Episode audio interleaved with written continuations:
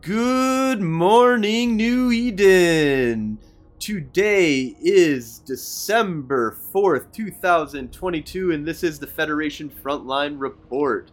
I'm your host, Frozen Fallout. My co host is Samson, who is back and uh, ready to talk about some faction warfare shit. How's it going, Samson?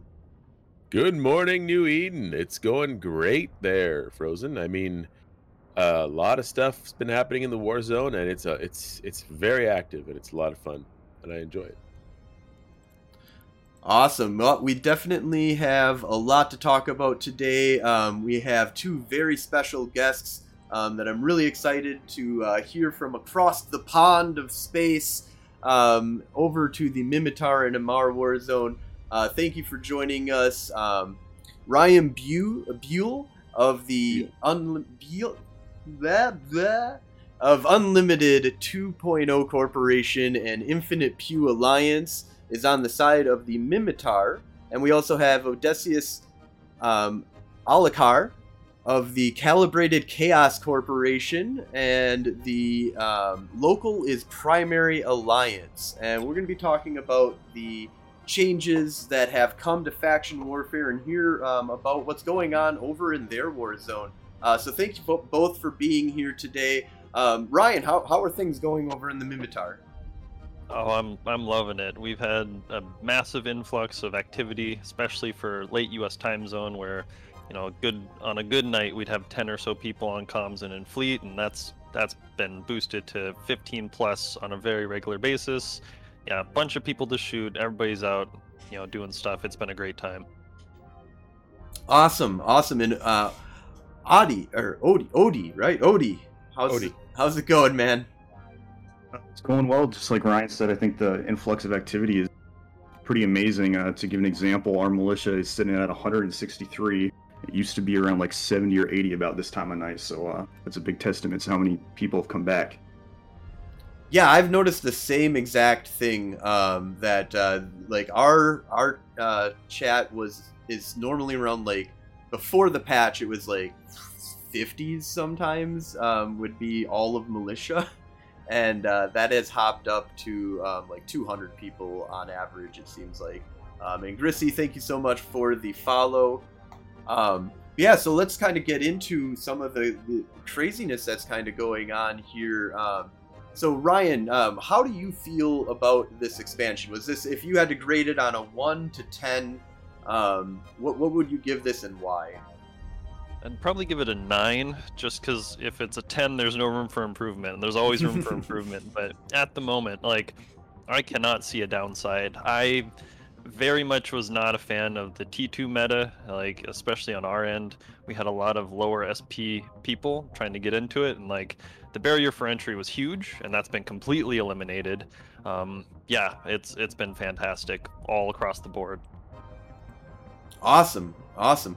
And um, Odie, what do you uh, what would you give it on a scale of one to ten?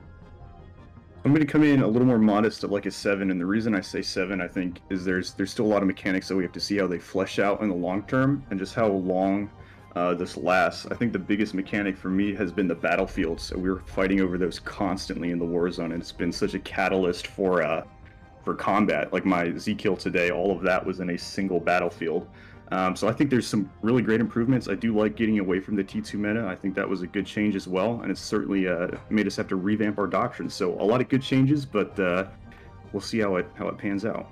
Yeah, I will say that we, at least on my side, we almost had to revamp nothing because most of us are flying T1 or Navy stuff anyway. So I was actually going to ask you about that. I mean, we can, might get into this a little bit later, but yeah, you guys seem to have to rework quite a bit. And I'm curious how that's affecting you guys.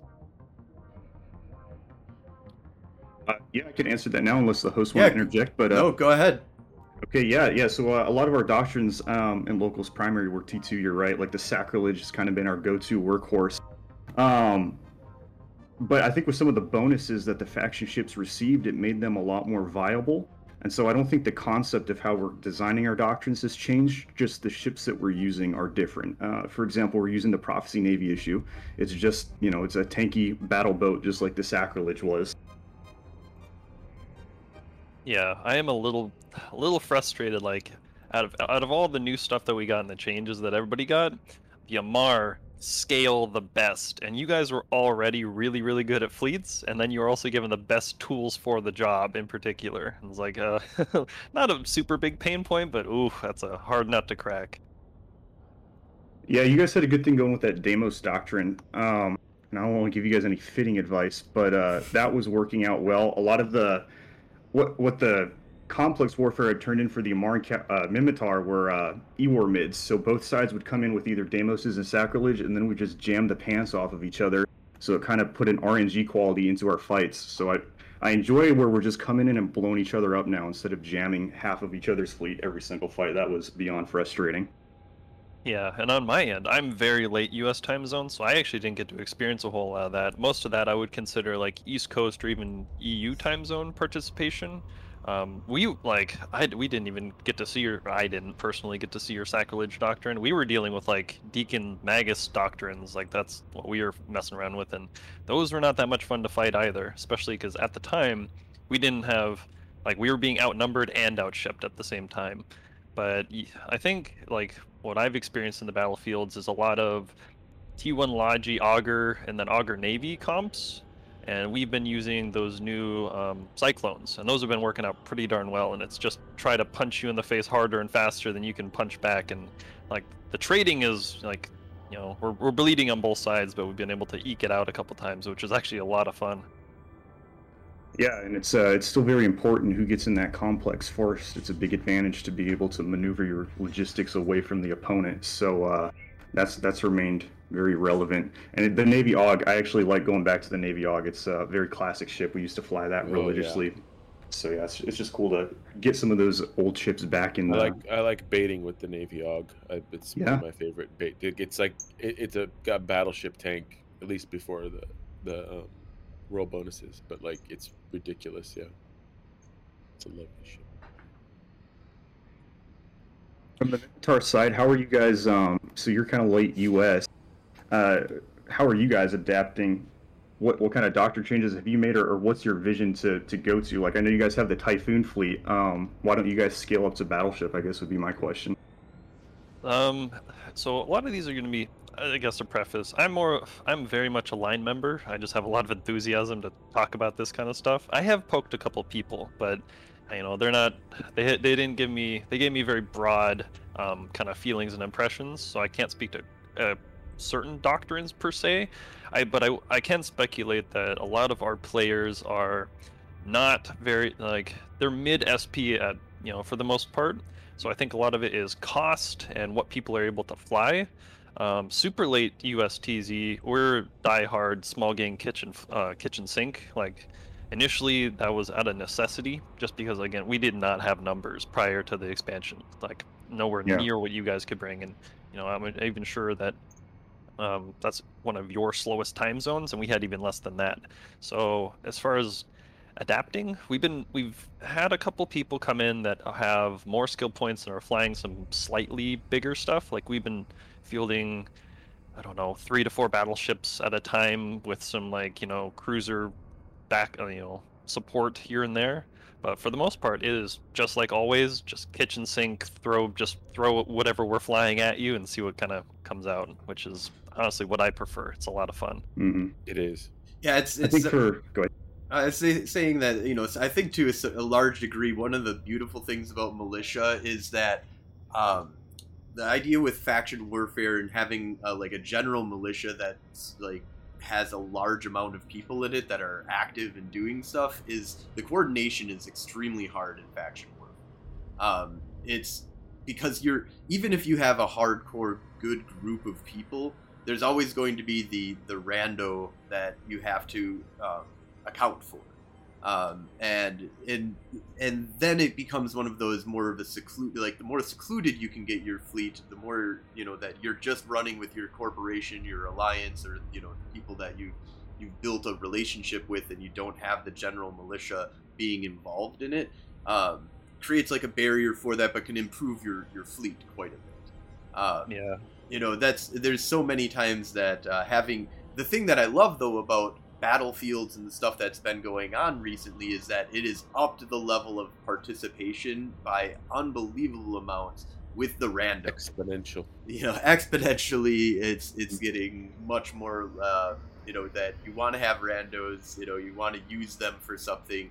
Um, I think that moving forward, a lot of this is, um, at least from like the gallente point of view, is that we've been building more of a, you know, try and build up your base, your core people that have your stuff, and then just bring the randos along with, you know, and they're going to be your sacrificial lambs that are gonna gonna feed a little bit to the enemy. Uh, but you might be able to get some solid kills off, and uh, your core, you know, is, is going to be able to hold out against what's going on. Yeah, I think that's um, so for the Amarr Militia. I feel like we get we get less people just coming in. It's always kind of been a smaller group, which has necessitated some of our doctrines. I, I think they're like uh, Spartan doctrines, like it's all built around heavy tank. We're going to sit still and we're just going to blast. But for like long-term Eve survival, that's one thing that actually brings me back to the war zone because I spent a good good amount of time in Nullsec as well. But uh, I think faction warfare is really a gateway for new players, and the opportunity specifically with Calibrated Chaos is always to try to involve as many people uh, in the faction warfare process as we can to educate them, but also be friendly to new players who can come in like knowing nothing. Um, like I think I've got my uh, fleet explanations for how to find a broadcast, how to anchor up, all that stuff like down to a T. But getting those new people involved is is very important to me because I I, I do want to see the low sec faction warfare grow. And if you're a new player watching this, please join faction warfare. Calibrated Chaos is recruiting. Um, we'd love to t- show you the ropes. Yeah, and I will say the counterpoint to that, if you don't like anchoring up and just pressing F1 when the FC tells you, join mm-hmm. late US time zone mm-hmm. min mill because we don't do we do some of that and that's but that's a fairly new thing as far as far as I've seen. I mean I've been in the war zone two, one and a half, two years or something like that, and like I think I've been on more organized fleets since this expansion came out than like the whole year and a half prior. Yeah, that is something that I find really interesting is that especially with battlefields in play now, um, I really see a lot more like uh, the Gallente were much more about being like you would have a dispersed standing fleet that was just doing shit. You call people in to help you, maybe kill somebody. Um, you know, you find a battleship that's roaming around. Um, so it's like, okay, let's go fuck with this guy. Um, Right, yeah. and I mean, I do that myself when I find a battleship roaming around and just kill it myself. but I think that one of the big things is that they um, they've changed it to the point where organizing is a lot better now on, on a small scale and on a big scale.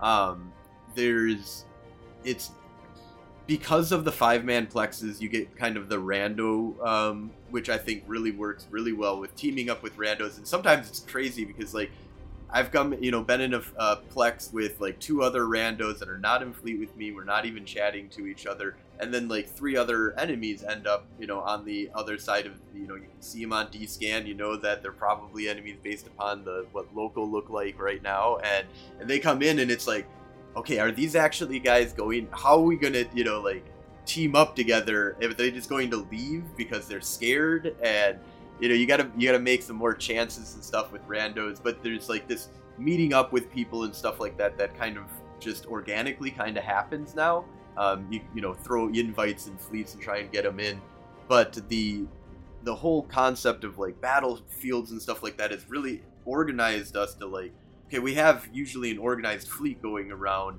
um, more often now than than i feel like we did in the past um, how have you guys been like? Is battlefields like a constant thing that you guys are doing, or is it very time zone based?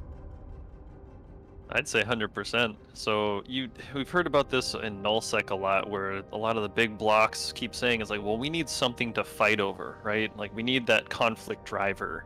Well, Battlefield seems to be that conflict driver in faction warfare so far. Like like you said, like it's a it's a reason that, you know, we're, we're not in just frigs anymore. Like it's it's actually worthwhile to bring out some bigger stuff, getting some more organized fleets because the re- rewards are great. It, it does push the system quite a bit. It affects um, what's that thing called? Advan- the advantage system. Like it's all there. So it's I don't know. It's a really really good good addition.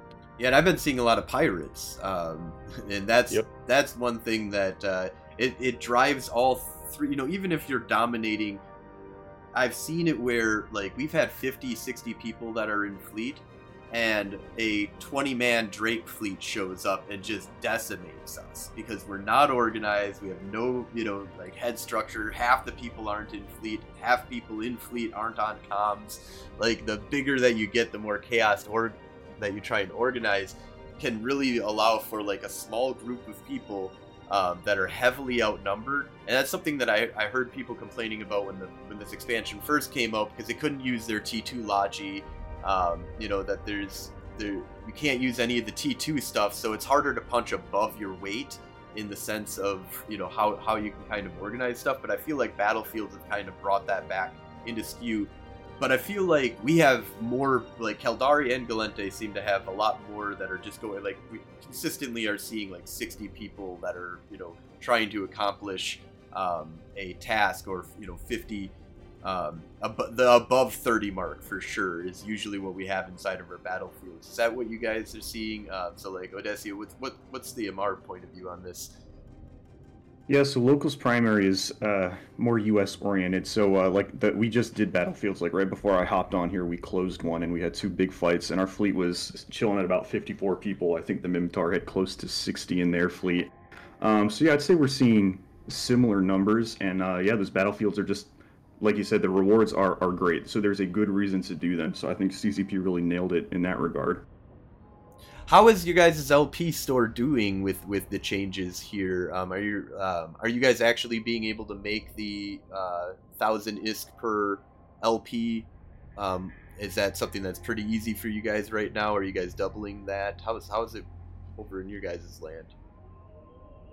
Mm, I'm not, I'm not too sure for Amarr. I haven't paid close attention. We were never too bad, but uh, I know players, for example, have like hundreds of millions of LP. Uh, our big push as the Alliance, though, has been to transition most of our capitals out from uh, the Tech 1 to the Navy version. So I, I suspect most of our players' LP is going in that direction. Yeah, I, I can't speak exactly on the um, min mill side because I haven't heard about what a lot of people are doing, but if I had to guess, we are not seeing the same benefit. I think like our our dread is great, except for it's mostly for small gang kind of stuff. It doesn't it doesn't scale super well. In fact, almost none of the stuff that we did get seemed to scale super well. Maybe the Thrasher fleet, but I think honestly the Amarr are going to come away from this the best because all of their stuff seems to. I mean, with the buffer tank nature and they got all the range bonuses. Like if if a nullsec entity or any big group is going to build a doctrine, it's going to I think it's going to be the Amarr version. Interesting. Yeah, we have benefited from the NAPOC. That's uh, as a doctrine that made a comeback recently. So uh, when they lose a NAPOC fleet, those will go way up.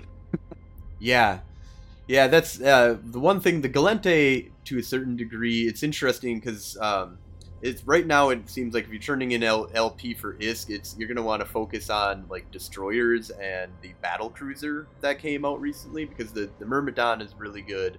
Um, the Catalyst is a fun, um, definite ship that's getting quite a bit of use, it seems like, out there.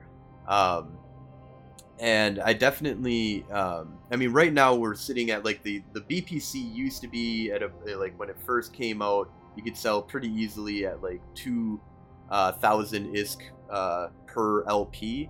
Um, which turns battlefields and stuff like that into just millions of ISK, you know, hundreds, hundreds of millions of ISK worth of LP that is just pouring into you. Um, but I've been seeing that a lot too, where we're just converting, um, at least for like Federation Frontline and a few other alliances that I've seen out there, have definitely been converting a lot of that LP into ships um, that we're going to use. And I think that yeah. that's that's the one of the brilliant things and one of the huge things I like about the discount that we get on BPCs for these is that it becomes much more affordable for us to actually field all of these faction ships that are fucking awesome. And it puts you at the top tier of what you can really do in faction warfare besides the advanced sites. Um, but all the battlefields are are navy restricted, um, and I think that that was one thing that surprised a lot of people was that you can't take a Garmur into a large Navy plex. That you can't take mm-hmm. a advanced destroyer, you know, a uh, Tech Two destroyer into a uh, small, you know, like or a uh, medium or a large, um, and that kind of I think that that upset a lot of people. Um, so, uh, Odessia, how, what was the uh, Odyssey? Uh. Odie. Odie, Odie. Odie. Um, what what is it like for the Amarr with the the losing of Tech Two stuff? Was there a lot of complaining at first with that, or was that was there because it was a real big surprise for a lot of people? Or did you guys were well aware of this change before it happened? So uh, every single fleet, we still have people that hop in their T2 ships, and then we have to remind them they have to get out, and then we have some complaints there. But I, one thing I appreciate about locals primaries, they're very focused on on the health of the game, and I think we all realize that that change is is healthier, even though we had to revamp almost every single one of our compositions. Um, the faction ships are, are great ships though, so we filled that in pretty well. And I think we, like I said, we're, we're using the same composition theory. We're just changing the ships that we're using it on, but it's the same uh, same style. Okay, yep. And uh, Ryan, what what is how's the Minmatar feel? Has there been complaining about the uh, the the fact that you can't really use any Tech Two ships at all? Uh, I just like to. I'm not an Amarian, but I'd like to lead us in prayer. Thanks be to CCP Aurora. you you are an angel.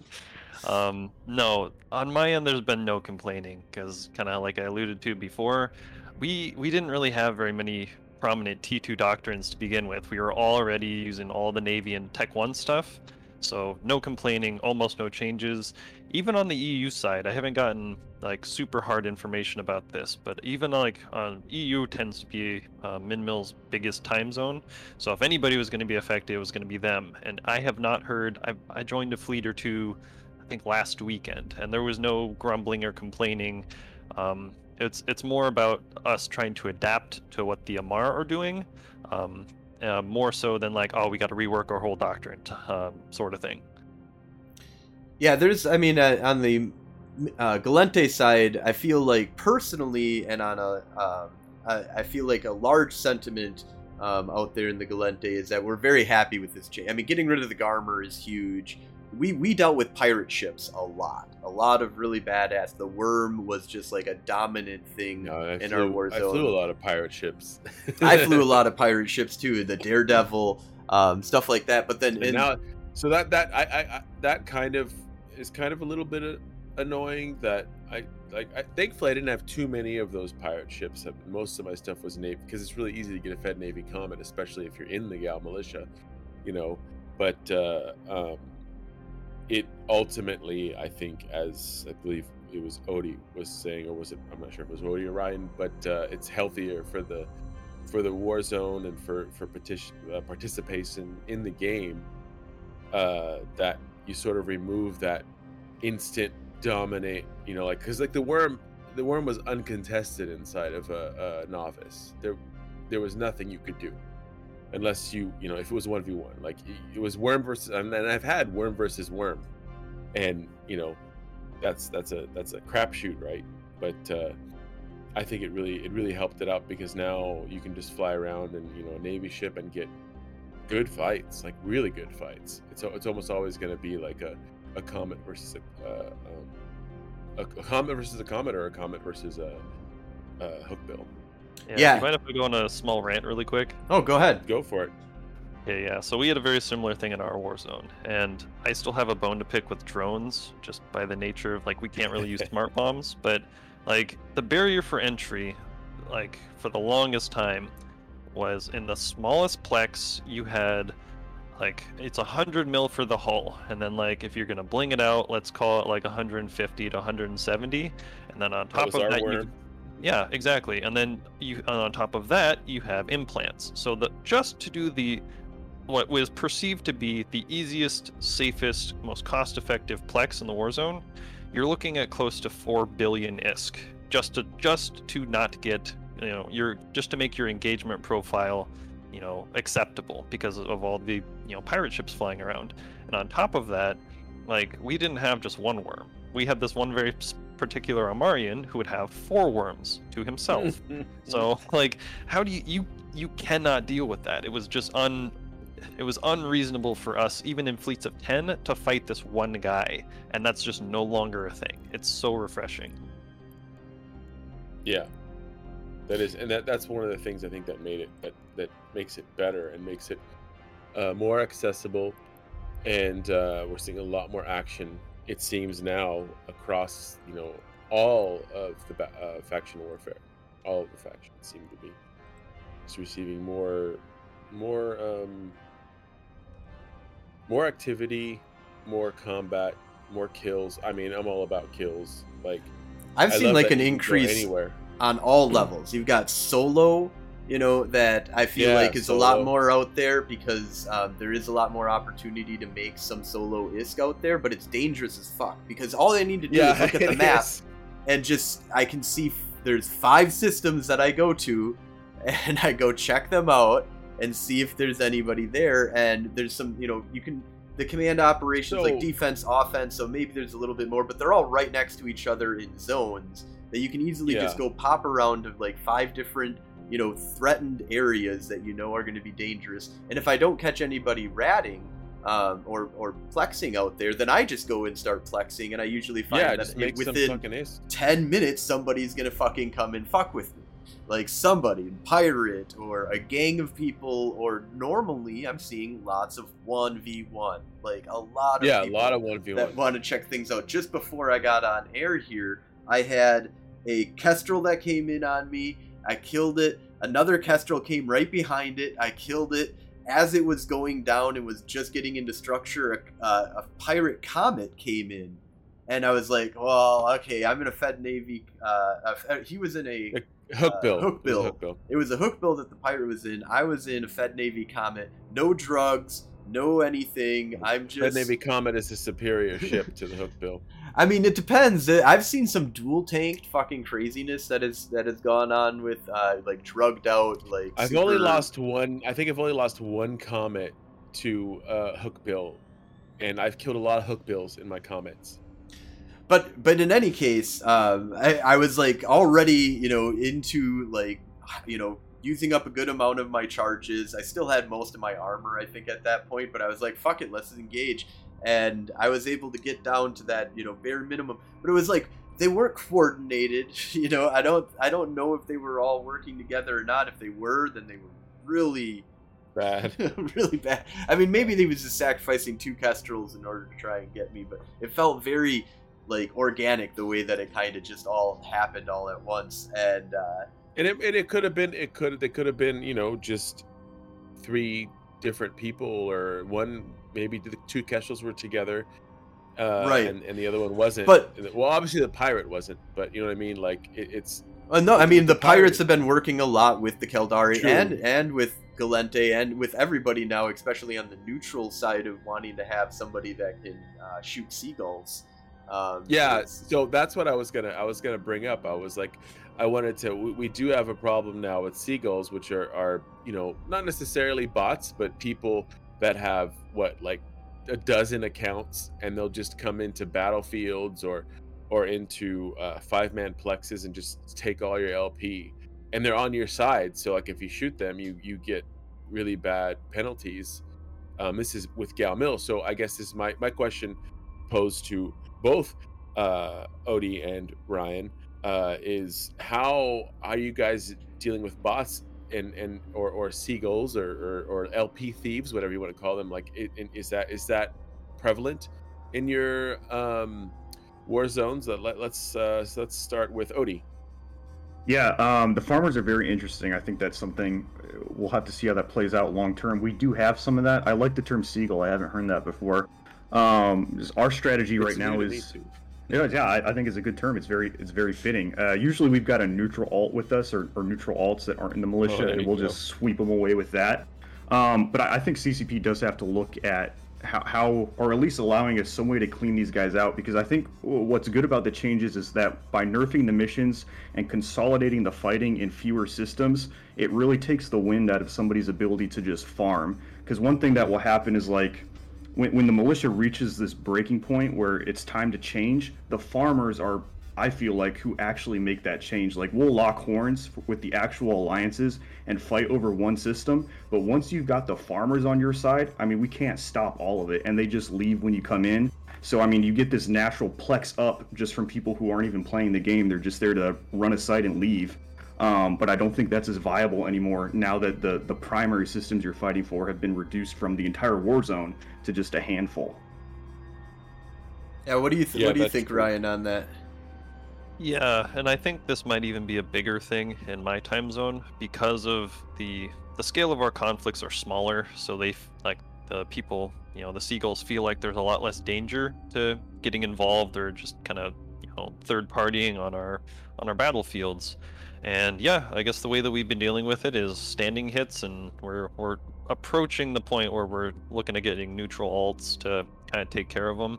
I think cool one or two solutions might be like limit the range at which you have to sit because like these seagulls will just go into the you know into the battlefield and just burn off at 100 and just Mhm. you know just hang out more or less and a lot of the time they'll get there before anybody and just hang out there and just wait for someone to run it for them Mhm. um, another cool solution might be like so at the moment all of the rats kind of spawn in the three um, kind of capture zones it'd be cool if there's like a fourth pack of rats that would just like just patrol Roam. more or less yeah roam you know Patrol, that they'd yeah. they'd start at like 50 out or something like that and then just kind of go after people that are not just enough sitting- to discourage like bots or people that just you know they just warp in warp out kind of deal you know, because yeah because it would be enough like they wouldn't have to be like you know extremely hard to take out and they wouldn't have to be like part of the interaction right like you didn't have to take them out to do anything or maybe maybe you do get a if you take them out maybe you get a bonus but um like to the uh, timer but um Yeah, yeah some of these that's not a seagulls have been idea. so bold. The guy's name, the one I was dealing with recently, his name was actually Mister Steal Your Your LP. And I Yeah, told him a few yeah. times, he's like, "I've got plenty more ships. I'm going to keep coming back." I'm like, "Golly." yeah Uh, yeah they're pretty obnoxious Grissu, 1984-08, says the way they solved it with the Pochven sites was that you have to be in the fleet and do the most DPS to the rats to get the payout.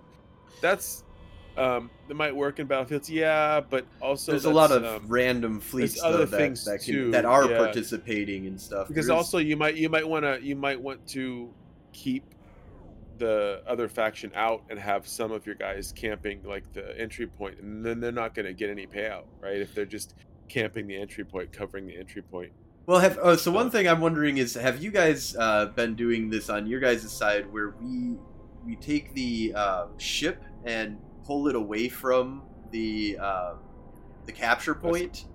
kind of a uh, there is there is a better way to do it i don't know if i'm gonna say it here but there we found a way to do it that is better than that one But in but in any case, like I mean, right now I think there's some there's there's a lot of that CCP needs to take a look at with battlefields. yeah that that need to have some tweaking that need to come to it um, because there is a lot of little gaming of the systems that everybody's doing on all different sides of the Yeah. seagulls the people running them um, I or mean, like like if you're bored you can just go into a battlefield and camp one of the the entry points right you know. um, and get So- some lp So I think that there's a there's some definite room for improvement. I think that um, I mean I think the big one definitely for the seagulls is to not allow them to be at you know if you have to be within like 50 kilometers of the capture one of the capture points basically um, or on the uh, like entry points that they could you know set up a few different like areas or you know 100 kilometers around the battlefield itself. But uh, I think that that's going to be something that's uh, going to be int- I, I, the more that we have people that are in faction warfare the more that you have to account for the, the craziness of what happens with randos right? So rando calrissian is nuts like um, he's he's possibly going to just shoot you because he doesn't fucking care. He's got a corporation built that allows him just to AWOX you. Like AWOXing, I think is going to be a big future problem for faction warfare. The more and more I see activities that are going on, because as we get better at being able to kill seagulls, we get better at being able to shoot anybody. Um, for the, the core groups, and then that'll bleed off to people that are just going to break away and be like, now I know how to do this you know activity of just murdering anybody that I see and, ex- and it's really easy to kill people that are on my side. Because they think Yeah. that they're on your side. It's hard to like do anything to combat them because you have to wait for them to shoot first.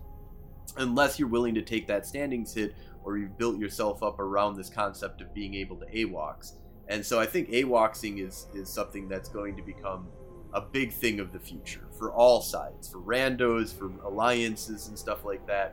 Um, I think that we should be able to war deck would uh, would be a nice thing.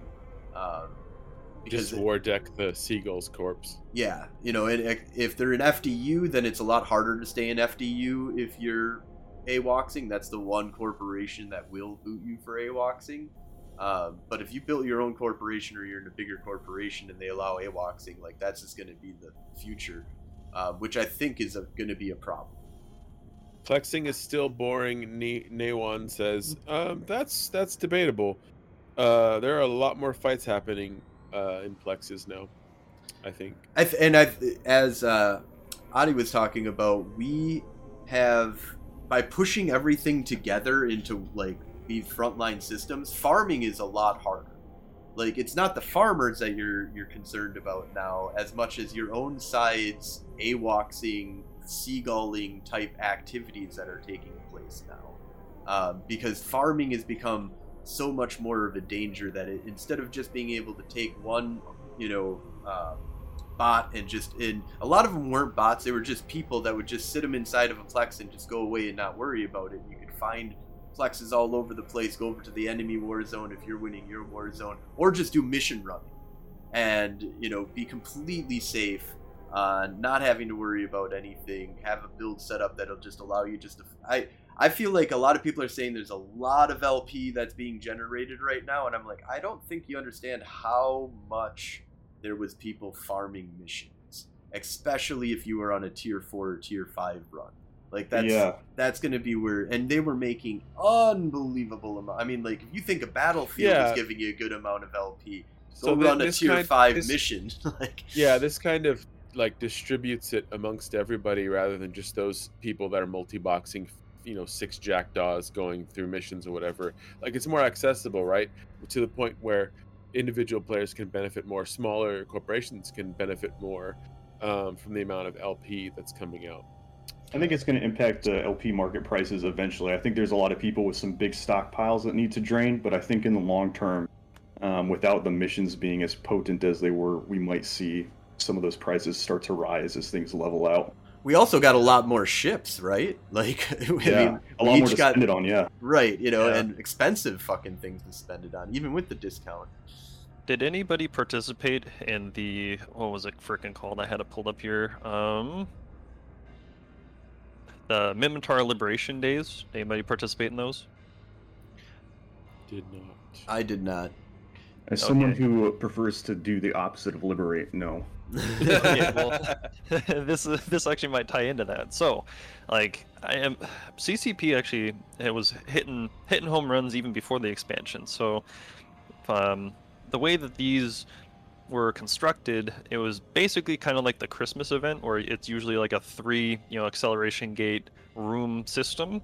But the change that they did to this one in particular is that, um, one, they added an extra gate so that you could skip the rooms, but you had to get a key, and but you got that key from exploration, so it added an extra component that other people could participate in without actually doing the the sites if they felt like it.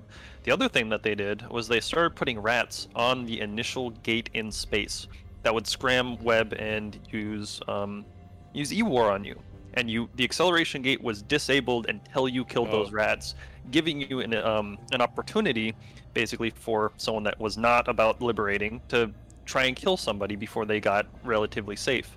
I'm curious what would happen if they took that same concept and then applied it to the faction warfare sites, but then it increased the rewards a little bit again.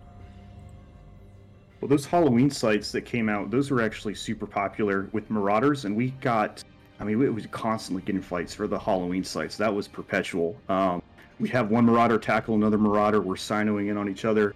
Uh, so those sites seem to work well, but it's a similar system to what you're talking about. I think the Halloween sites just had a better payout or were more popular for whatever reason. Yeah, I think those were those were very similar. In fact, I don't know if one copied the other, but I know the min, the the Liberation Day was um, came out first. But yeah, hundred percent. I think that yes, the Halloween thing was I think was just more open to more people. But mm-hmm. if I saw that system going forward, oh, that would be so great. Like I'd actually be okay with I guess you'd have to make the faction warfare missions in low sec and then include that gate mechanic and then maybe tweak the rewards up a, a smidge again, that would be kind of cool. Oh, that'd be interesting.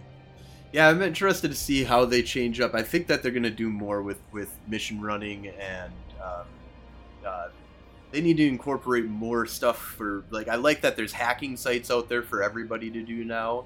Um, that you know are, are integral in order to help with getting the listening posts and the, uh, the uh, propaganda stations.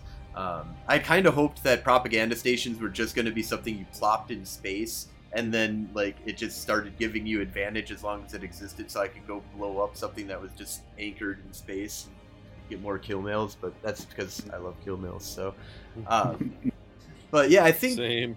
one of the things I, I just want to point out real quick about plexing being boring is that it's supposed to be and one of the, reasons why I bring that up is because I don't want to have 20 ships that I need to worry about that are all shooting me with DPS and having a PvE tank a PVE concept that I have to meld in and hope that I can use during PvP.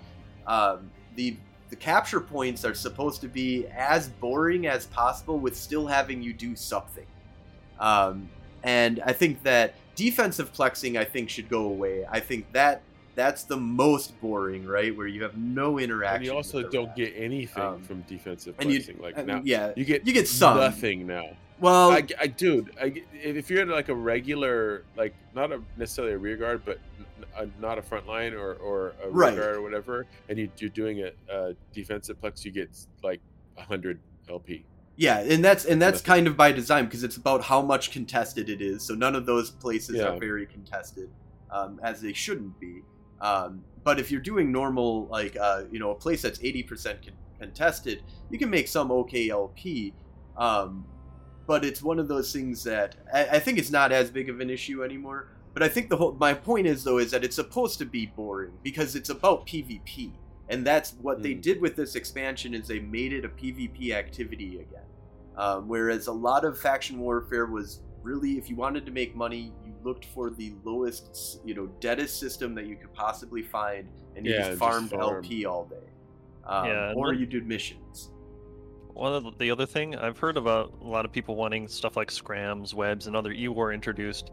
The last thing I want to do in my PvP sites is have to worry about fitting like I don't want the PvE component interfering with how I'm going to fit my PvP ship. I don't want that to like change or define the PvP meta if you, if you know what I mean. Yeah, and that's one of the reasons why they're high tank, low DPS. And I used to be on the side of wanting to have the the rat scram just to because there was so much farming in faction warfare prior to this expansion. Mhm. Now Mhm. I don't see farming really going. I see a little bit, um, you know, with the five man alt fleets or the um, you know a, a large amount of seagulls going out doing their thing.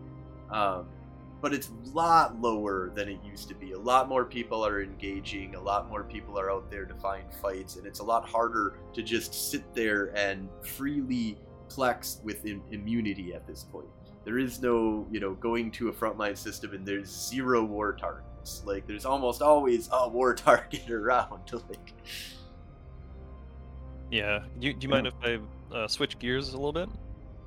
no, go ahead. Unless, uh, uh, Od- uh, Adi, do you have anything uh, that you'd like to finish off No, here? good. All right, yeah, go, ahead, then, Ryan. Ryan. Cool. I I was just gonna ask um, Odie, kind of. So in kind of how I alluded to earlier, where you know you guys were outnumbering us in late UST TZ and stuff like that. We finally have numbers, and we've been very successful at pushing back. Um, and I guess in specific systems like Floseswin, not so much. You guys really, really came out for that one. It seems like that, or we dropped the ball. I can't quite tell what happened there, but like we've been making headway in other in other areas, um, specifically in my time zone. Do you know why that is? Like, I we've been seeing less Amarr in space, and the a couple Amarr that I have talked to that I did enjoy fighting, they've actually left your um, like they've left faction warfare. They become pirates. Like, can you speak to that at all? Um, yeah, so locals primary, we had a pretty strong uh, European time zone core, and this will tie into it for some of our time zone coverage. Uh, There was a divide in the alliance, and, and people moved on to do what they wanted to do. Uh, I genuinely don't know too much about it other than that. So that that sundered us uh, quite a bit. As far as the U.S. time zone goes, um, localist primary is focused on a lot of other things. There's a lot of assets to fight for in LoSec that don't necessarily include faction warfare. So, um, what I can promise you is like when you get to somewhere that we don't want to lose, we're going to show up and uh, you're going to have a rough go of it. But uh, until that point, um, we've just got some other objectives that are taking priority. Okay, gotcha. Yeah, and it seems like your EU time zone, like that's not the case. You guys are still going strong, especially you know fielding the bigger stuff. It's pretty darn successful. I am curious to see how that's going to go going forward, especially in like you know Eastern Central time zone, because we've had a couple FCs come back, like Bear That Cares, for instance, um, that are going to be pushing pretty hard, you know, and actually doing coordinated fleets and stuff. And uh, let's not use today as an example, because I know that you were pretty successful, but like you know, moving forward, I think you guys are going to be have a lot more pushback than you maybe are used to.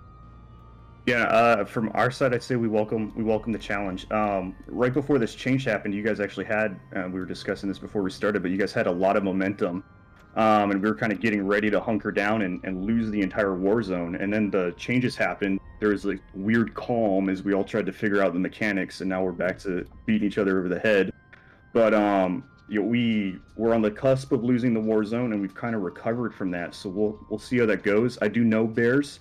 Um, I'm looking forward to seeing more fleets from him. I think he's going to find some pretty stiff resistance as we continue to field our compositions, and I think we just kind of got our compositions ironed out too. We had a few uh, engagements where we warped in.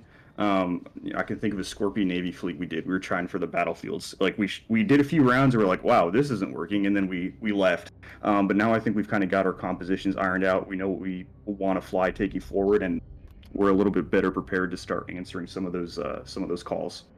Yeah, there's been a lot of Caldari Navy stuff kind of introduced. Like I've seen more Scorpions in space than I have ever. Like that that seems to be one of you guys' like primary goes tos. Like the do you know like a lot of burst jamming in particular to disrupt you know logi and stuff like that?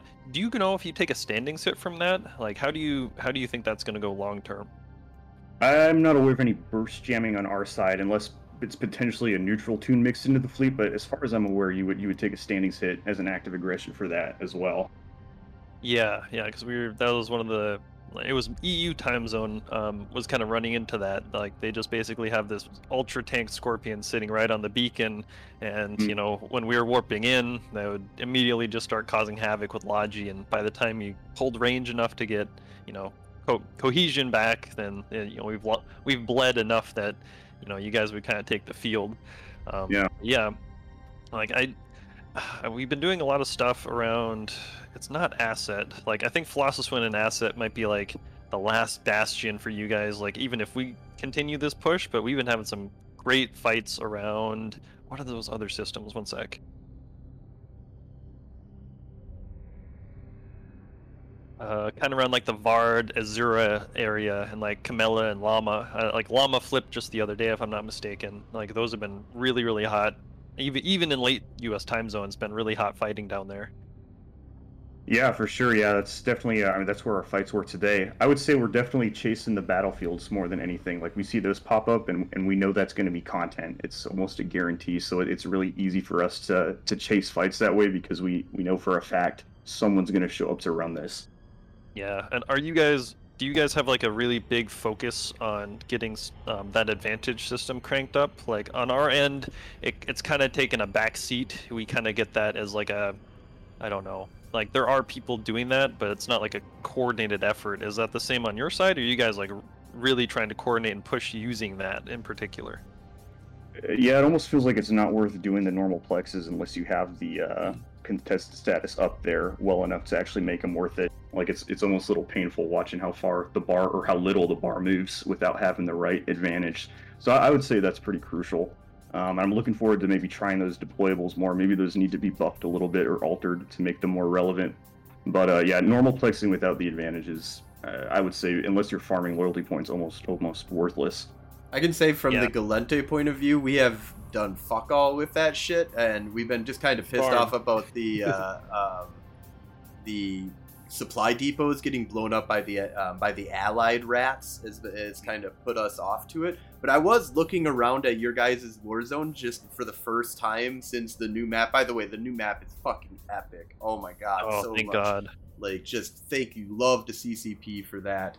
Um, this makes it so much easier to look at and get an idea of what's going on. And holy shit, the Amarr are like a pushing advantage to like a hundred percent as much as they possibly can. And so when and Minmatar actually looked like you guys have pretty decent amount of of amount that you're pushing that bar up. It's just the Amarr have pushed it so much more that they're still getting large amounts of advantage. It looks like in the system because it's it's it's uh from what it looks like is that the end result of your advantage is how much you are beating your enemy in the amount of advantage that they have inside of the system. Um, and yeah, basically, if you don't have advantage up, the amount that you're getting for your victory points is shit. Um, Yeah, that's kind of why I brought that up. Is like Amarr. It, it seemed to me like it was a coordinated effort because, as you pointed out, like they're really on that. Um, yeah, kind of a thing. Yeah, we've got an Amarr Discord. Um, I'd say most of the players in the Amarr militia have been here for a long time, so we, we've all flown with each other for like a decade. Um, so we coordinate pretty effectively across all of our alliances and, and corporations to choose what we're doing and make sure that the actions we're taking are are relevant. And again, I think that's really by necessity because uh, I know in some time zones um, we seem like we outnumber you guys, but from my perspective, we are largely fighting outgunned. Like, how many people are in the Minmatar militia chat right now? If you can share. Um, that might not be. So, I guess there's there's not that many at the moment. Um, at least not that I can see. Are you talking about Discord or in game? Just the in-game chat just as like a baseline player because usually from my experience the minmatar will have double whatever the amarr has active Yeah, I'm, I'm actually not in game on my my min mill tune Ah, at gotcha. the moment, so I can't speak to that. However, what I can say is that like that might be a core difference between us. Like corporations barely matter, alliances barely matter in min mill. Like you know, we do have a min mill Discord. That's just where everybody hangs out. Like that is that is the Discord. If you want to go get like doesn't matter if you're part of Ushra'Khan or you're still using the min mill Discord to coordinate and do stuff. Nine times out of ten, um, we don't we don't have that like I guess it's we are fractious, but at the same time, if you're going to be doing stuff, you know, we're, we do it as a collective, no matter what. Anyway, Mm. um, I guess I think yeah, amarr has a history of civil wars it's something we've uh, we've got a lot of strong opinions out here um, it wouldn't be the first time we've gone to blows with each other i've personally war decked other corporations before but i think that's the beauty of the amarr militia is we're a dysfunctional uh, unit but we usually get together when it comes to beating the minmatar yeah, I, I can't. I it sounds like in the distant past that used to be a thing for for Mimil, but I I don't think it's been that way for a very long time. Yeah, my the perception is you guys are generally unified pretty well yeah.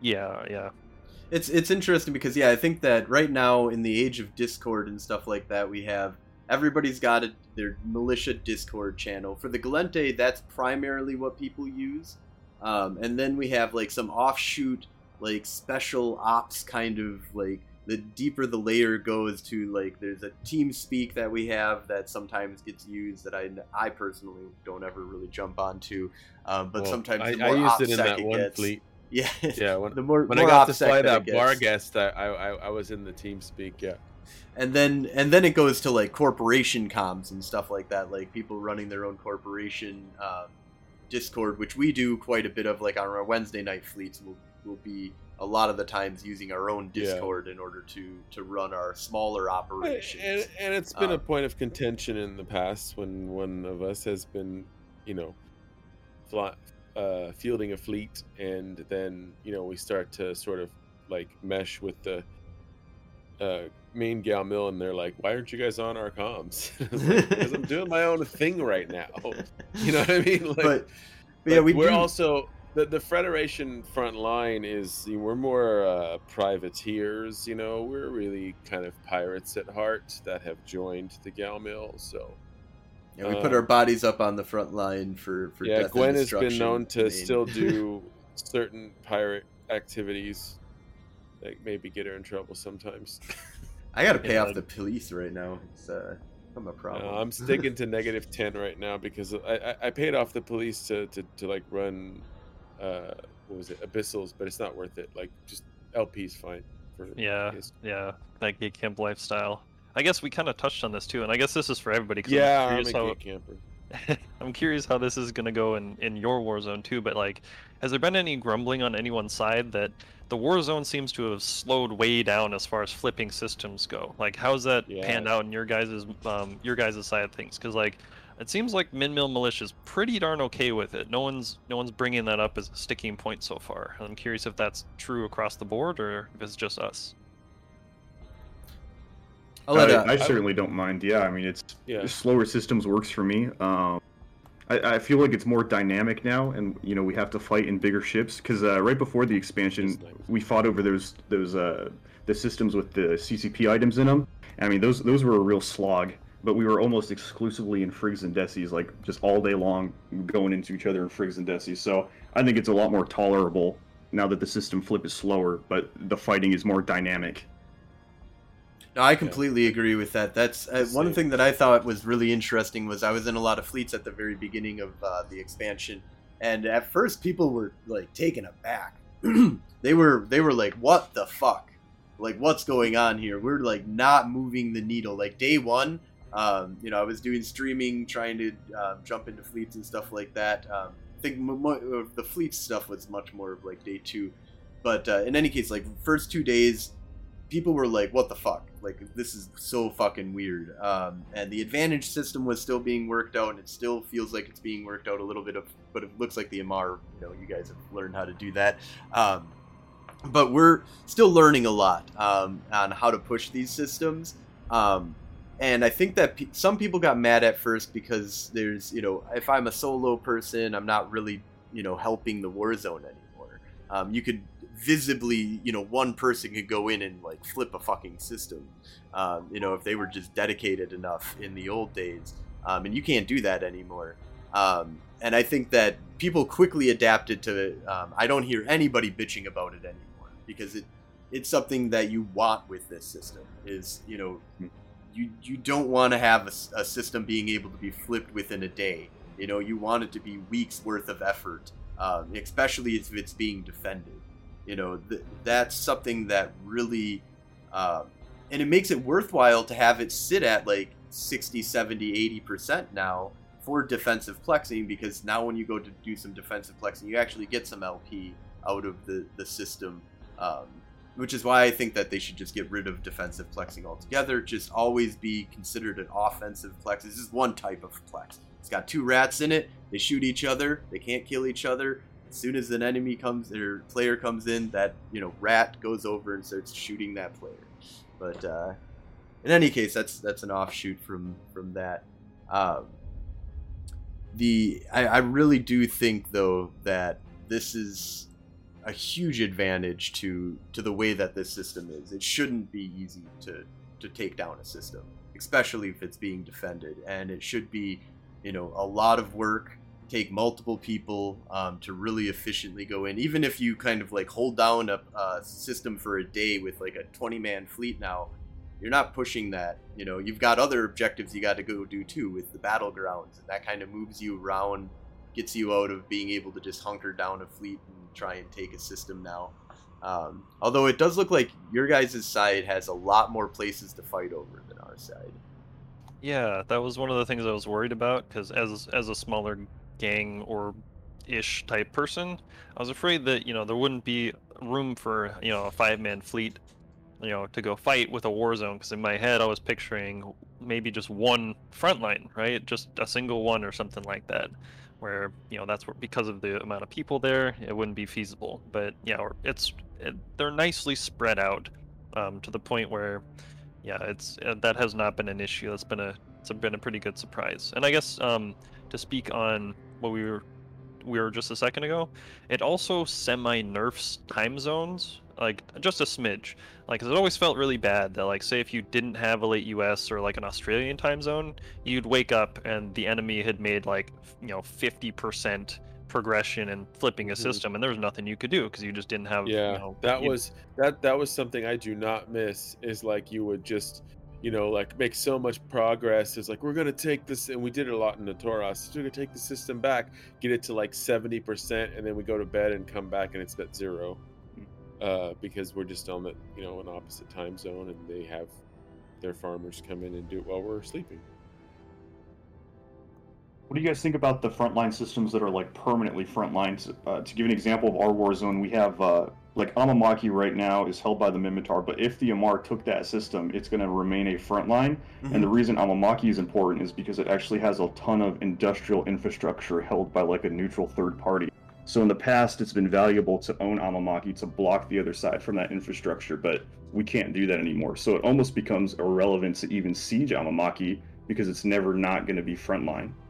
Let's That- be honest, that that was never fun to siege in the first place, though.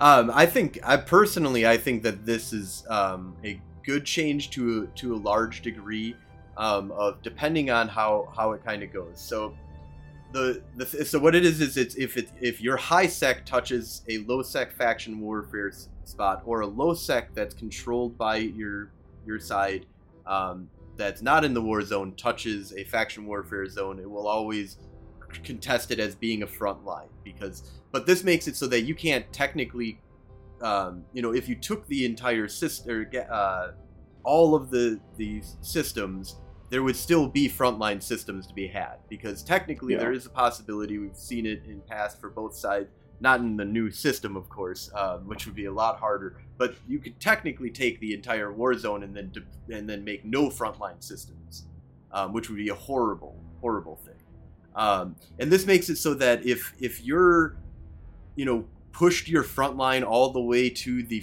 the Minmatar's you know uh, front door that they should have a front door system. Now there is um, some problems that you run into, such as like you said. Now we can't kick the the Caldari out of Tama ever, which is not really going to be a big problem um, for us. Um, I would say that's the closest that we kind of have to like a special uh, system that for them that could be always contested. For us, it's Hadelis. Hadelis will always be ours. Like we can always dock Yeah. in in our Fortizars and our our uh, player-owned stations that we have, and with the new kickover of like if you're in a backline system or a command operation system, you can't fucking dock at all in any of your player-owned stations except for with a pod, and you can't undock with anything except for a pod, and that's that's a huge hit to creating a, a zone that makes it so that you can if you want to put up your structures there's a huge amount of risk but there's these systems that are never going to fall like Hadelis. We are always going to be able to dock there, which has almost got made me want to move into Hadelis because I've moved. But it's, I see that Amamake would be an interesting one because that's one that you know if you wanted to kick them all out, it's now impossible for you to do.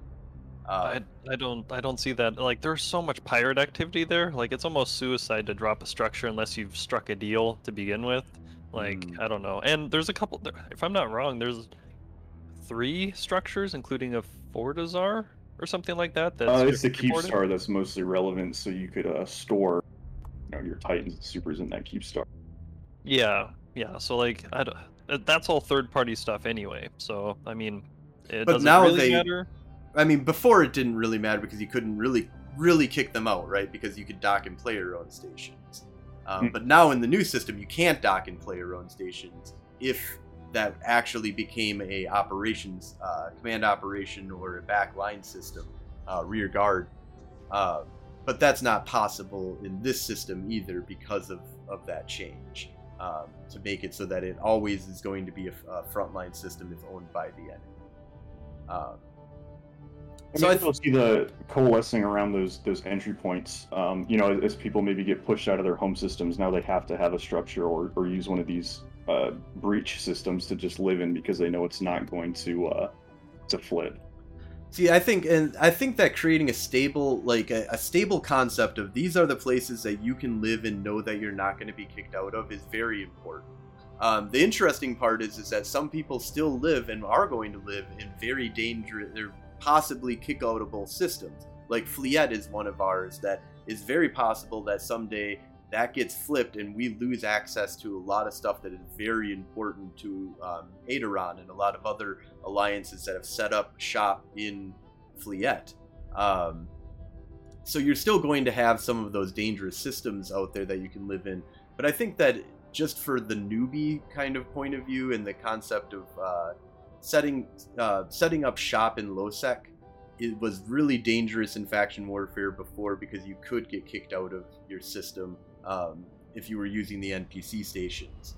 Um, now you don't have you have specific spots that you you know that you can go to and set up shop and you're not as as worried about having um, to you know have all of your shit just get kicked out if it's in an npc station Yeah, does that mean the Amara are going to move out of asset and move over to somewhere else? I mean, uh, it you know, like if, if you take that and it becomes a backline system, there's not really a choice. It has it would have to be that way. Yeah, that's such a hard nut to crack, though. You guys are you guys are very diligent at keeping us out of there, so that might take a while. Yeah, yeah, I would agree. Like I said, uh, with the right challenges, if you get to the right places, like we'll definitely have an answer for you. It's uh, not going to be smooth sailing forever. I think we're very PvP focused. I think that's one difference. Our motivation necessarily to, to engage in the FW mechanics kinds of kind of comes and goes depending on what we're trying to do. Uh, like we, we want PvP. That's what we're after. That's why these battlefield sites are just so easy. We just go find them and we just wait because we want to we want a PvP. That's the the primary driver for us over capturing the war zone. Because like I said, a lot of us have been in FW for a, a long time, so kind of the thrill of capturing the war zone has faded, and it, it's more about the challenge of the fight that's uh, motivating us. That's not everybody, but I, I, I think that's probably the majority.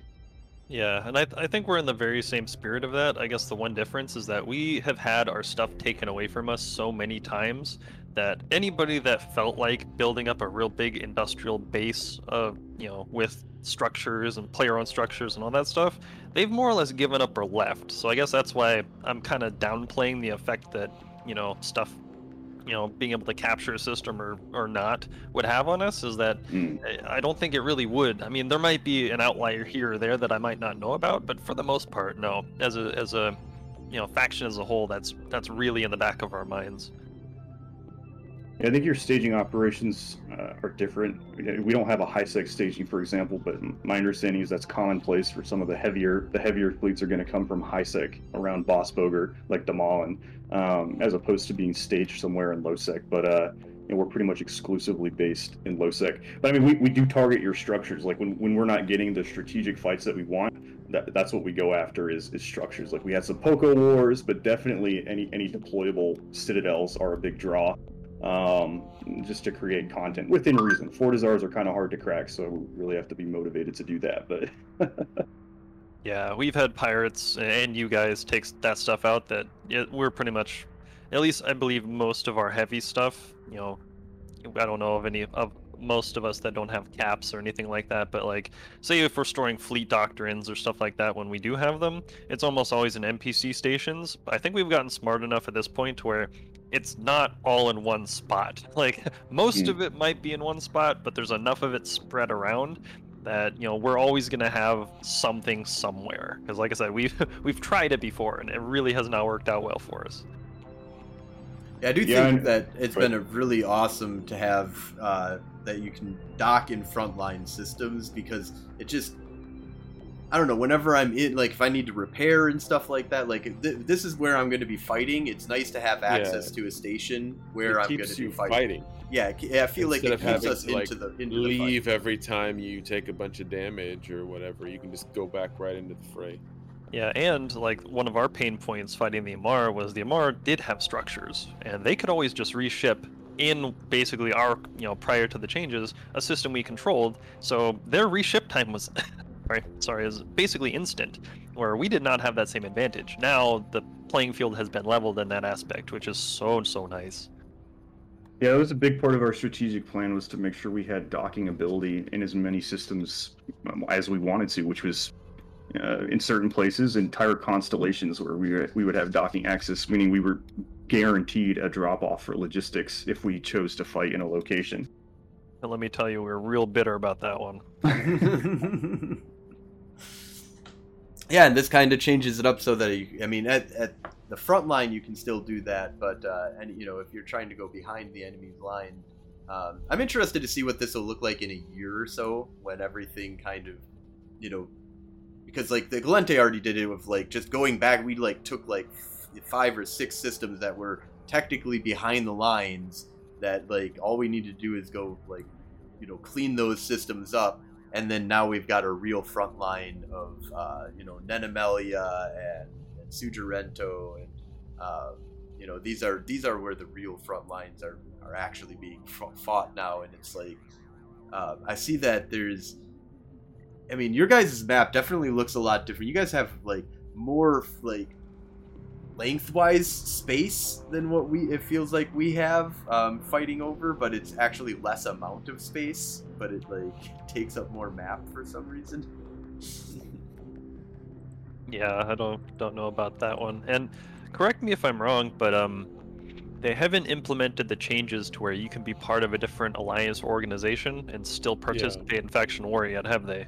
No, and that's that's going to be something I think that is going to be also when AWOXing is going to skyrocket through the roof yeah. beyond unbelievable amount of AWOXing is going to be happening happening at that time, and it's going to be. Uh, I think it's something that CCP at first thought, yeah, this will be really easy. We'll just create a flag, and then they were like, oh shit, what does that mean in our game? Yeah, like, but like I don't think the wave of participation is over. I think it's going to come in two. I mean, it has to come in two waves, right? We've already got the big influx just because the initial changes, and then there's going to be a second influx of who the heck knows what. Whenever the big blocks and stuff can also come in, maybe even not organized, but you know, the players that are curious, just coming down to to mess with us. So, it might actually take something close to a year for this whole thing to kind of shake out and settle to see like you know who stays and what the war zones each each war zone kind of looks like. Yeah, I think there's a lot to develop um, and a lot to see just how this matures and how the doctrines adapt and uh, and and where it ends up being. I think there's, I think CCP should keep a close eye on it. I'm almost worried like they they push this out and they're like, cool, we're done with FW, but I do think it needs some more some more tweaking and just some uh, attention as, as things keep progressing to make sure it's uh, viable and doesn't you know turn into an AWOX fest, for example.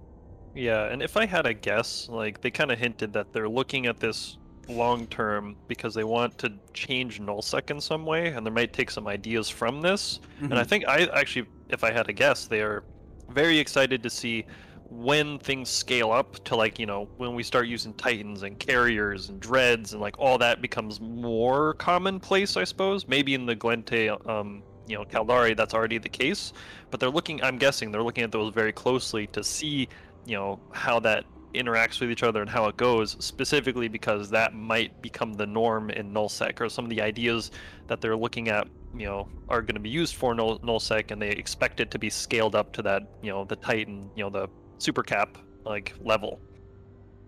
Yeah, I, I definitely not uh, happening over in the Gallente war zone right now. Uh, I say that we're battle cruisers are pretty pretty solid for the battlefields. Maybe a little bit of battleships like smattering um, lots of cruisers being used in the battlefields right now.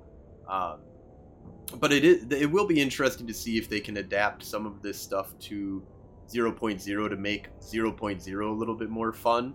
Um, like the the concept of having like front lines for the uh, for 0.0 and that they have their own type of like capture points that they have to do.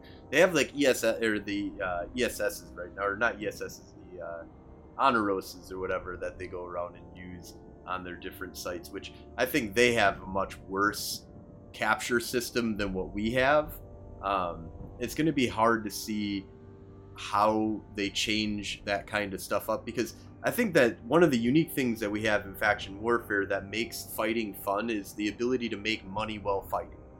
Like, there's really no other activity out there that allows you to PvP while making money. Yeah, and it's sustainable too. That's always why I loved faction warfare, and I, why I think it's great for new players to try it out because uh, just by being in a fleet, you're going to make ISK, and you can sustain yourself doing this, as opposed to other forms of content like in Nullsec, where you have to PvP and PvE to really get the most out of it. Yeah, and when uh, somebody brought this up in a piece of media I was listening to recently, but like their mindset is one more risk averse, but two, it's always just one or the other. Like you're either being super cowardly and PVEing or you're in a fleet. There's no, you know, there's no crossover. If you're PVEing, you're you're never gonna take the fight. That's not where you're about, and that's you know something very unique about faction warfare. Is you you do you can do that. Yeah, and this upped it with the battlefields actually giving group LP because it was kind of that way before. If you were in a fleet, you weren't going to be you weren't caring about making any LP whatsoever.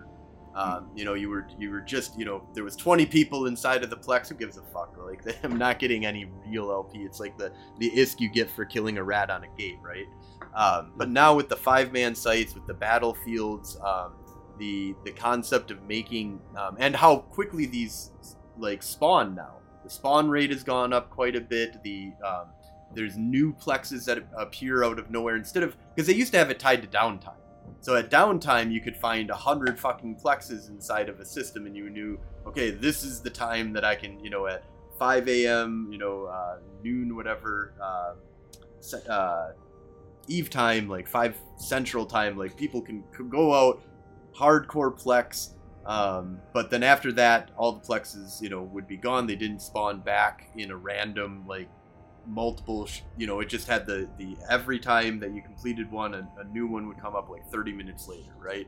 Um, so you had like the four plexes that constantly spawned for you. Um, and now they have this much more dynamic spawn rate that's happening um, allows for really people to to make money well getting into fights with fleets with solo um, and i think that this is this has been really healthy Yeah, I definitely agree with that, and I think uh, again, if, if, there's new players watching this, like you can you can be involved in an impactful way in these fleets. Like uh, every single fleet we've done for a battlefield, we always have a frigate wing that's acting as tackle. Um, scramming people as they enter the, the complex is super important to make sure they can't get up to our logi, for example. So there, there's a lot more roles for people to be in other ships, uh, I think, as well with, with, with these systems than, than there used to be. Um, so yeah, I mean, if all you can fly is a Punisher, like Control V, our alliance, my corporation, will set you up, we'll get you in a ship, and we'll get you into combat. And and the bar to do that is pretty low. Yeah, and even if not tackle, like E-War is only becoming more and more important as we get more organized. Like freaking jamming out, you know, the opposite, the opposition's logi is invaluable. Yeah. No, I, uh, so have you guys switched over to T1 logis, or were you guys running T1 logis before this? Oh, so yeah, we would have used Guardians almost exclusively. I don't even think anyone owned uh, Agors prior to this expansion.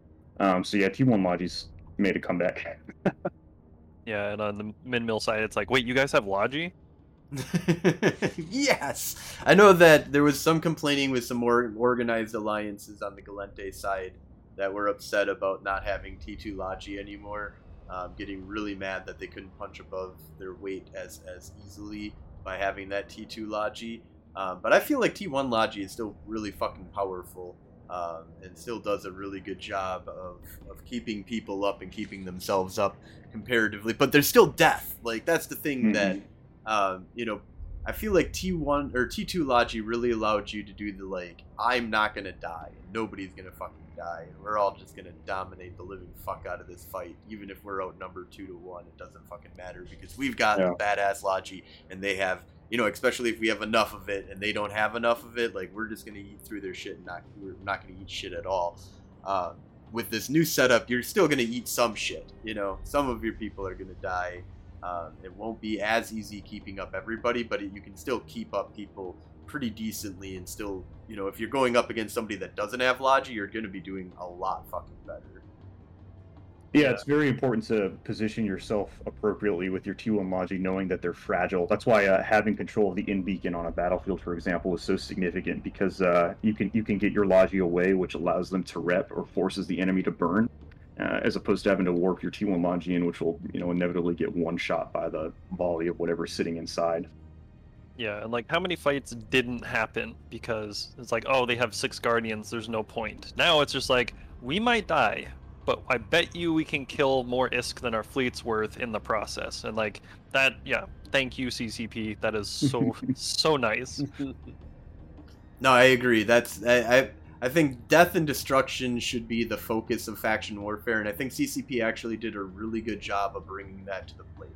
Um, people are, are dying out there a lot, and both sides are taking their hits. Both sides are are able to you know get some good wins in, um, and both sides are able to actually you know keep on the battlefield and put themselves back into the battlefield now.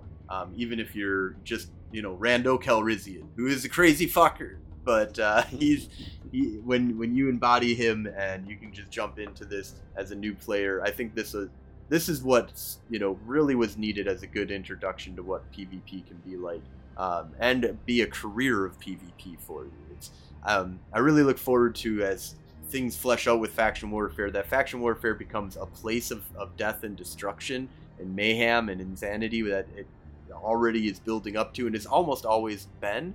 Um, but it's much better now. And people are going to look at 0.0 and that's for where you want to farm and field your shit you know? If you want giant super wars with your titans and stuff like that and you want to be able to feel you know farm your shit so you can have all that cool stuff um, that's where you kind of go out and you build your sandcastles and you get them knocked over. But if you just want to shoot people in the face this is the place to come. And um, this patch has uh, this expansion has done so much in order to boast uh, to, to really boost that up to be like this is this is where you want you can make some money you can kill murder and keep yourself There's in, in so the game so many more nerds to shoot now, and I am happy Yeah. for that. I'd, I'd even argue that like so for instance i had a couple i think i had three accounts and i was living in a wormhole for a while doing um, pi just to make money i've recently spun a lot of those accounts back up again and started poking and dipping my toe into um, industry like one because the blueprints you know lp cost has come down and for our warzone in particular get just moving hulls down there from Jita is a nightmare it's awful so be cool to kind of build stuff for myself, not you know kind of ease up my logistics. But on top of that, like I'm still I'm doing PI again in you know kind of in the area, I suppose, not in lowsec or anything. But like I might start building stuff for profit now. You know, trying to feed some of that back into the war zone. So like you don't even have to go out to nullsec to make money anymore. It might take a little bit more setup, and you might not do it as quickly in you know in and around the war zone. But there are opportunities like that where you can just you know stay within a certain constellation and- not have to worry just be pure low sec yeah i've also i've been playing this game for 16 plus years now and um, i never really got into industry and now industry is something that i'm doing almost every day um, because i want you know to use you know the blueprints are really easy. The comets the the frigates and the destroyers are less mineral weight to take to build them than it is if they were fully built. So it's a lot easier to get those you know minerals into the into the low sec system that I stage out of. Just drop all of my shit there, and then just bring my blueprints over to there, and just easily be able to build tons and tons of ships without any Same. you know problem. I don't don't need to worry about getting kicked out of the war zone if I move to Hades. Um, we already stage out of a system that we don't have to worry about that. But uh, uh, but yeah, there's I think that you know industry, and I'm gonna plan on starting like one of my things that I want to do is like get my staging system just to have everything that I need on the market, so when a new player comes in, they can do the most easily, you know, what they've been taught the entire time that they started the game is to use the market in order to buy their shit. And I think that that's that's something that is a lot more feasible in this kind of new environment that we've built here. Um, and I really look forward to to seeing more of this kind of expand out. Um, so we are kind of running a little bit over time here, but before we go, I want to make sure that I give a little bit of time to to each of our guests to kind of give any shout outs, um, any kind of promotions that they're going to be doing, or any any projects that you're working on. Um, so I'll start with Ryan. Um, if you've got any any shout outs that you want to give, or any projects that you want to talk about, or you know do streaming, or if you do have a YouTube page or anything like that, make sure to get me links as well. I'll put them into the description of the show. Um, but uh, go ahead and just tell us, uh, you know, what what are you up to? What you doing these days, and any shout outs that you have. Gotcha. Yeah, I'm I'm not I don't really have a social media presence or anything like that, but I would like to shout out just all the new people joining the Warzone or returning to. Like you guys have been on on all sides really. You guys have been a you're making this so much fun and I don't know, really really making this a good time. And I guess shout out to Odysseus too for, you know, coming out of the woodwork to come talk to us. Awesome, awesome, and uh, Odie, um, what do you got for us? Any any projects that you've been working on? Any any social media presence that you have out there, streaming that you do, or um, any uh, anybody you want to give a shout out to? Uh, yeah, so I'll start with uh, locals primary. Like I said, I, I appreciate this alliance. It's uh, led by a guy named Michael Vector and some other fellows who I think are very conscientious about ensuring that the, the environment in EVE Online is, positive. I've been everywhere from uh, brand new groups to uh, the bitter, bitter, bitterest elite PvPers. I came back this way because I, I do believe in faction warfare and, and having a healthy alliance that's there to like bring people into the game in a positive atmosphere. And I feel like locals primary is, is very conscious about that. Uh, my corporation in locals primary is Calibrated Chaos. I just recently restarted that. I'll send you a link for an old YouTube channel, but if anyone's interested in joining us, we'd love to have you and watch some of the videos and uh, make sure I'm a bearable person and you can put up with the sound of my voice. And if you're interested in joining, I'd love to talk to you. Awesome. Well, thank you both for coming on. Thank you all for watching. Um, we'll go ahead and wrap things on up here. If you're interested in joining up the war effort on the Gallente side, um, of course, there's always Golden Age stories. Um, we run the Federation Frontline Alliance. Um, go ahead and throw in your application with us. You know, everybody's welcome. We just want to get you out there, get you fighting. We'll get you some ships, and uh, we're gonna have you know always have some fun out there. Um, if you want to watch us live, you can catch us on Twitch every Sunday at 2300 Eve time. That's 5 p.m. Central Time. And if you missed the show live, you can always watch us um, or listen to us on our podcast, Federation Frontline Report. You also get that on Spotify, iTunes, YouTube, pretty much any podcasting platform that is out there. Um, also, check out our website, federationfrontline.com for more information on our alliance, our podcast, and all the stuff that we do in Eve, as well as all the friends that we've made in Eve. That if they have their own websites and stuff, we like to post that on up there. Um, so if either of you two have a website or, or something that you'd like us to point at on our on our site, we're always welcome to put that on there. Um, and if you have news that you'd like us to talk about on the show, um, or if you'd like to be a guest, um, if you have an after action report that you'd like to talk about or um, have us talk about, um, go ahead and contact me in game with an Eve mail, Frozen Fallout in game. And uh, everybody have a great night. Fly dangerously.